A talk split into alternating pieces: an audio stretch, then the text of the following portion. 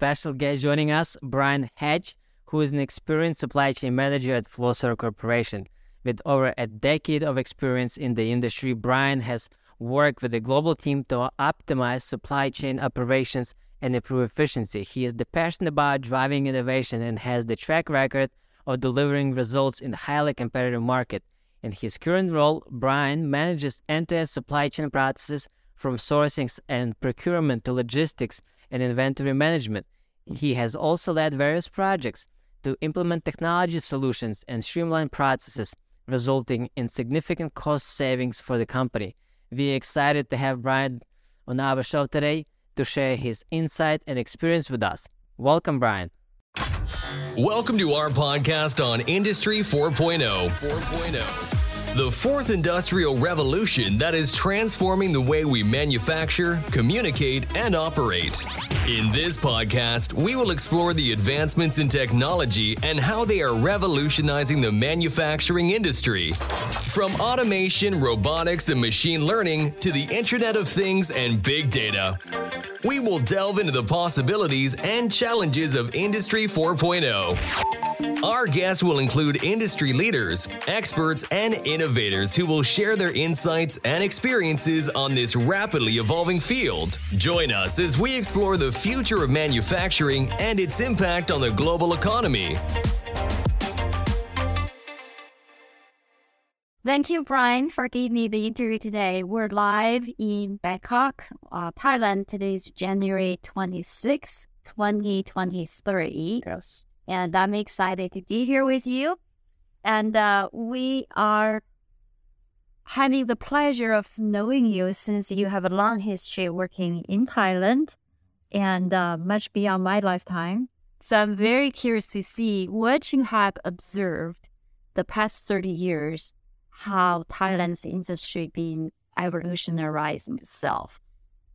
Yeah, so that's a good question, and I'm excited to be here, Cherry. Thanks for inviting me. Um, if you look back over the, the last 30 years in Thailand, uh, the Thai the Thai people have always been a very industrious people. If something needs to be done, they figure out how to do it and they get it done.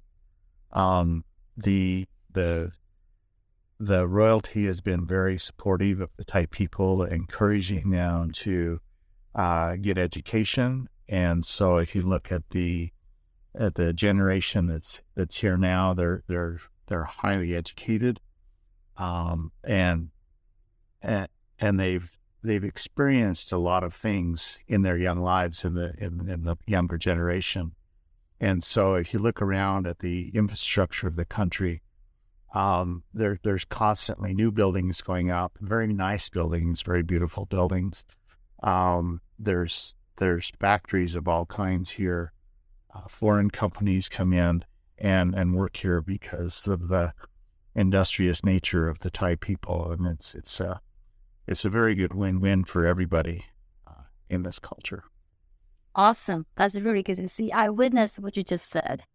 I was so amazed to just go from airport to the hotel. You see all these modern high risers. Now, hard to believe. Every year they roll out so many new buildings, even during pandemic. Um, so yourself, you were a trained engineer, but now you're expert in supply chain. How that happen? Yeah, so that was a combination of being in the the right place at the right time, or maybe the wrong place, depending on how you want to look at it.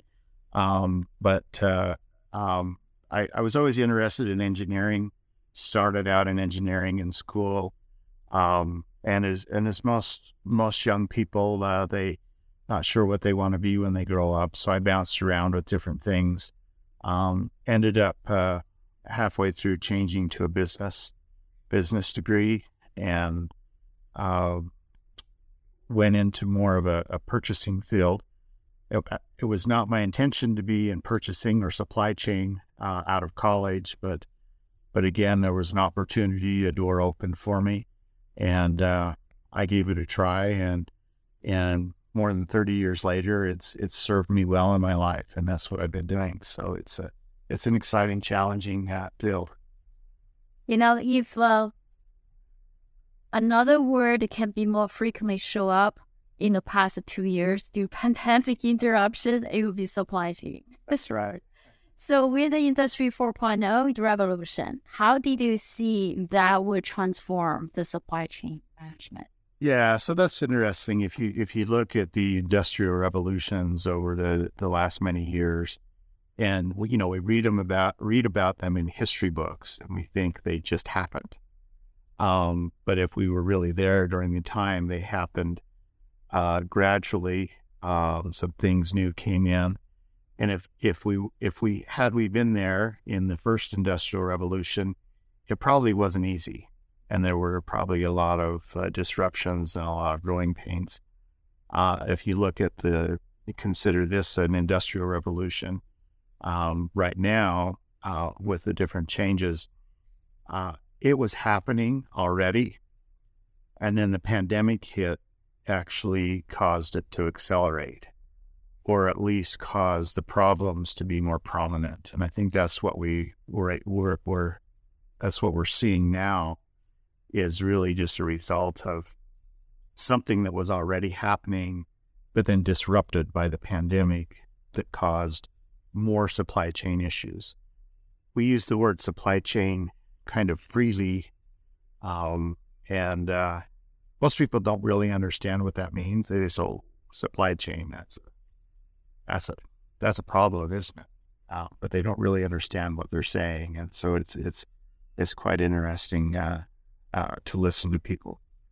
It is. Yeah. I mean, for different people, supply chain means different things. Yeah. But actually, supply chain exists every layer of our life, and it exists in every industry. For people do janitorial service, you know, or people in the high tech industry like semiconductor.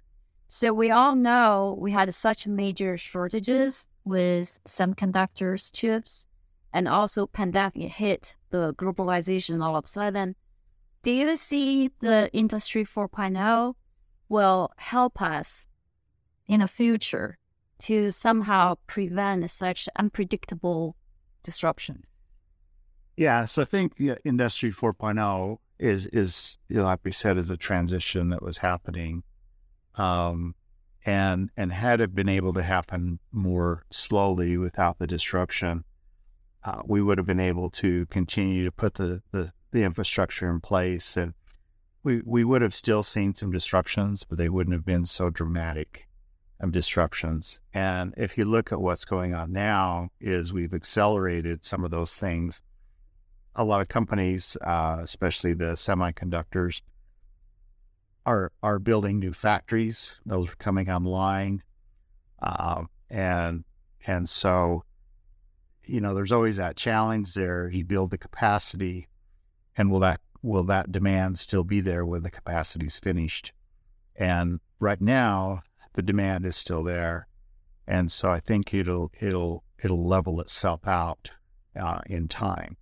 Uh, how much time that will take, I don't know, but uh, you know, some people thought it would have been uh, taken care of a year ago, but uh, here we are, still still in in the in the shortage of supply and a lot of things. A lot of those things are self-imposed shortages. Mm. Um, people think, you know, they hear all you have to do is put the word in the in the media that there's a shortage, uh, whether there is or isn't, and all of a sudden there there is a shortage because people they hoard products, they uh, and then they they they buy products that they don't need, uh, and then they they have inventory that they don't need, and then somebody that really needs it can't get it very sad. I mean, globalization has been a great progress for um, two decades now, but with this pandemic, everything has to make a new shift. And one of the things is uh, nearshoring and onshoring. Have you seen Industry 4.0 helping us to retransform ourselves, not out of globalization, but better uh, for the nearshoring? Yeah, I, I think uh, uh, you're you're right. The the the push has always been globalization and and and buying things from other low cost countries and and so on. Uh, I, there has been a swing back to more onshoring, but I think that in in my opinion, is more of a panic uh, reaction of uh, of the pandemic. They realized that uh, things were so far away, uh, travel was restricted, um, and different things like that. So eh, that's the quick reaction: is well, we better bring it closer to home. I'm not sure that is the right answer uh, long term, because that's a that's a very uh, short vision uh, response to a situation. Um, it, it's always nice to to have things close by in a supply chain, uh, but really we are the world becomes smaller and smaller every day, and with communication and the way it is, transportation, travel. I think long term we'll be back to the globalization, but I think one one thing that has come out of this is we've realized that we can't necessarily continue to do things the way we've been doing them for the last 50 years. Uh, we've had to make some adjustments. The, the different programs and ideas for the last 50 years, uh, we just need to change our way of thinking, come up with something new, and we will. Yeah, absolutely. So there has been some geopolitical tensions between say Russia and Ukraine and China and the U.S. How does all this impact your world? Yeah. So anytime there's a, a geopolitical tension, uh, wars or other other sanctions from different companies, there's always a disruption. And and even if you're not in that country's market or buying in that country's market, there's still a disruption. If you look at even just the transportation of things um, and and the disruption with the with the containers, the shipping containers, you know that's the logistics is a living organism and and it flows through different countries. You know, if you look at the ships, they load the containers and they go to this country and pick up and drop off, this country and pick up and drop off. And anytime you sever one of those legs of the transportation, uh, you're disrupting the entire uh, program, the entire thing, the, the, the, the living organism of logistics. And so yeah, there is a huge impact when when you have that geopolitical geopolitical uh, tension in the world, and uh, I I hope it uh, is resolved soon. Yeah, speaking of that, um, the younger generation um, could be lost if they grew up in the era that we just got a major pandemic, we had a major war. How do you see the younger generation uh, perceive their future choice of career? Um, do you think supply chain is a good choice for them?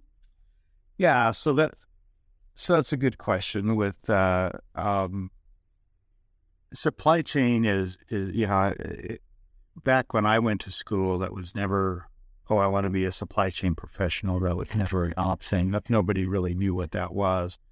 They actually do teach that in in colleges now, uh, supply chain logistics, uh, different things like that.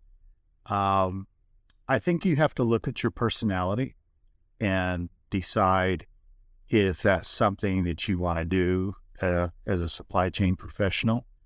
Uh, with supply chain, nothing is ever really done. Um, I'm working on things that I started 30 years ago and, and not even with the same company now.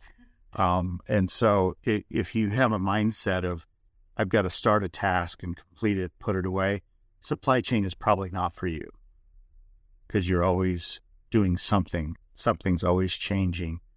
You're, you're working on 10 different things at the same time. And so if your mind works that way, then supply chain is maybe something for you to look at. It's a very rewarding uh, career option. It's different every day. Uh, it's a, uh, it's really a, a problem solving career and if you like solving problems, that's a good good uh, opportunity for you. So ongoing challenge.